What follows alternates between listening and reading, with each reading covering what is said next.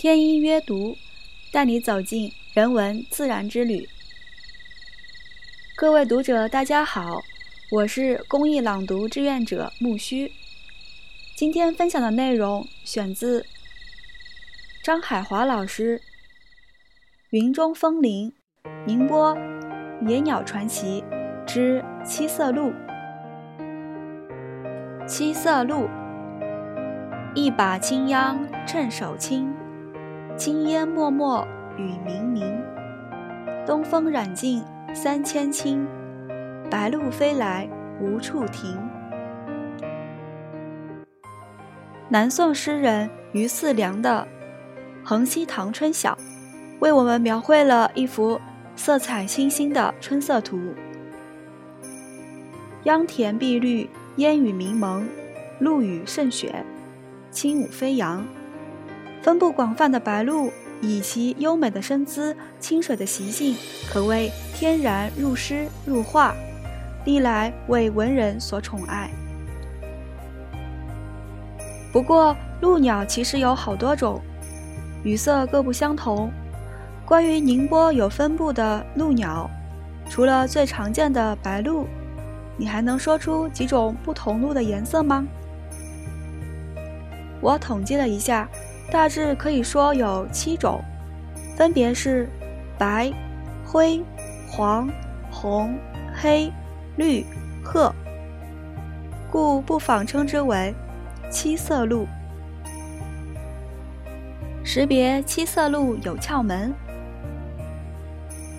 多年的观鸟记录表明，在宁波地区至少分布着以下十五种鹭鸟：白鹭、中白鹭、大白鹭、黄嘴白鹭、夜鹭、牛背鹭、池鹭、岩鹭、苍鹭、草鹭、绿鹭。黄斑尾尖、立尾尖、黄尾尖、大麻尖，这些鹭鸟中，白鹭、夜鹭、苍鹭、大白鹭等等，在宁波几乎四季都可以见到。而大麻鹿为冬候鸟，其余的以夏候鸟为主。另外，根据有关资料，紫背尾尖也完全可以在宁波有分布。但由于其非常罕见，因此近年来未曾有确切的观测记录。现在我们再以羽色为标准，对以上十五种鹿进行不是很严格的归类。白色鹿、白鹿、中白鹿、大白鹿、黄嘴白鹿、牛背鹿。灰色系，鹰鹿。苍鹭，黑色系黄尾尖岩鹿，黄色系黄斑尾尖，红色系立尾尖，绿色系绿鹭，褐色系大麻尖，混色系草鹿、池鹿。白色系的几种鹿，对缺乏经验者，有时在野外会觉得难以区分。先来准确认识白鹭，其雪白的身体、黑色的喙以及黄色的脚爪，是区别于其他白色鹭鸟的鉴别特征。在繁殖期，白鹭的脑后会有两根长长的白色饰羽，这种饰羽是中白鹭、大白鹭所没有的。唐代诗人白居易曾为此写过一首《白鹭诗》，颇有趣味。人生四十未全衰，我为求多白发垂。何故水边双白鹭，无愁头上一垂丝。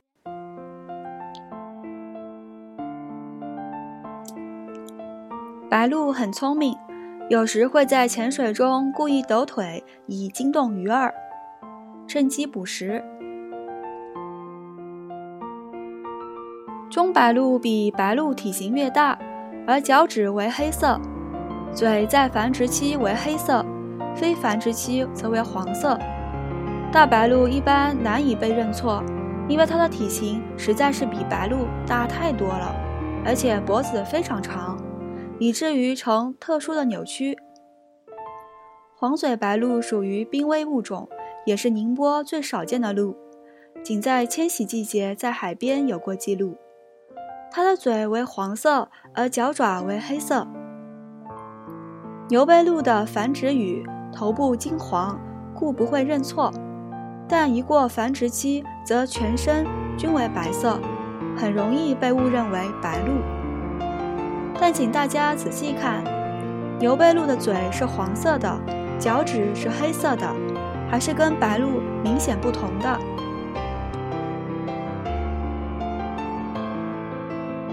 灰色系的夜鹭与苍鹭不大会搞错，夜鹭的大小跟白鹭几乎一样，其成鸟的背部接近黑色，而两翼及尾部为灰色，因此很多人将其称为灰鹭。而亚成鸟的体色较为斑驳，不管是成鸟还是亚成鸟，夜鹭的眼睛都是红色的，这也是这种鸟区别于其他鹭鸟的特征。名为夜鹭，可见这种鸟喜欢在黄昏夜间捕食，因此在傍晚的时候，它们会不时地在水面上空来回飞翔巡视，一发现鱼儿就立即像猛禽一样扑下来。苍鹭的个头很大，嘴偏黄，夜鹭则小很多，且嘴为黑色。黑色系的两种鸟也不会弄错，一来黑尾尖与岩鹭外观差异明显，二来两者栖息的环境也不同。黑尾尖喜欢与芦苇荡等湿地，而岩鹭在宁波很罕见，迄今只在鱼山列岛等个别海岛上有发现。岩鹭也有白色型，但宁波未见。黄、红、绿、褐四色的鹭鸟特征明显，也不会与其他鹭鸟搞混。而属于混色系的草鹭、池鹭也不易与其他鹭鸟搞混。草鹭在宁波属于罕见的夏候鸟，体型较大，仅次于大白鹭与苍鹭，其羽色比较丰富，有栗、灰、褐、白等多种。池鹭则是常见的夏候鸟，个子比白鹭要小。在繁殖期，它的头部棕红如雄狮，相当威武，背部呈蓝黑色，其余部分为白色。宁波有这么多的鹿，如何让它们与城市环境和谐共存？这是一个值得思考的问题。或许。慈城新城中心湖所造的奇迹，能给我们一些启示。这个湖的绿地景观设计比较接近自然，沿湖种了许多芦苇、黄菖蒲等水生植物，这些植物落群给鸟类提供了良好的栖息觅食场所。而湖心堤旁那片四面环水的岛状芦苇荡，则环境更佳。这片芦苇离岸最近处有二三十米，有效隔绝了人为干扰。因此，尽管它的面积不是很大，但显然已经成了鸟类乐园。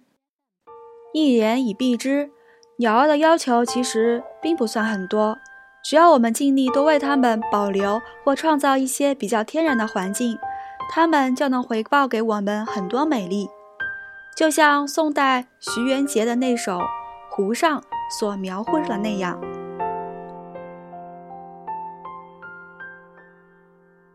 花开红树乱莺啼，草长平湖白鹭飞。风日晴和人亦好，夕阳箫鼓几船归。天一阅读，带你走进人文自然之旅。我是公益朗读志愿者木须。让我们期待下期更新吧，拜拜。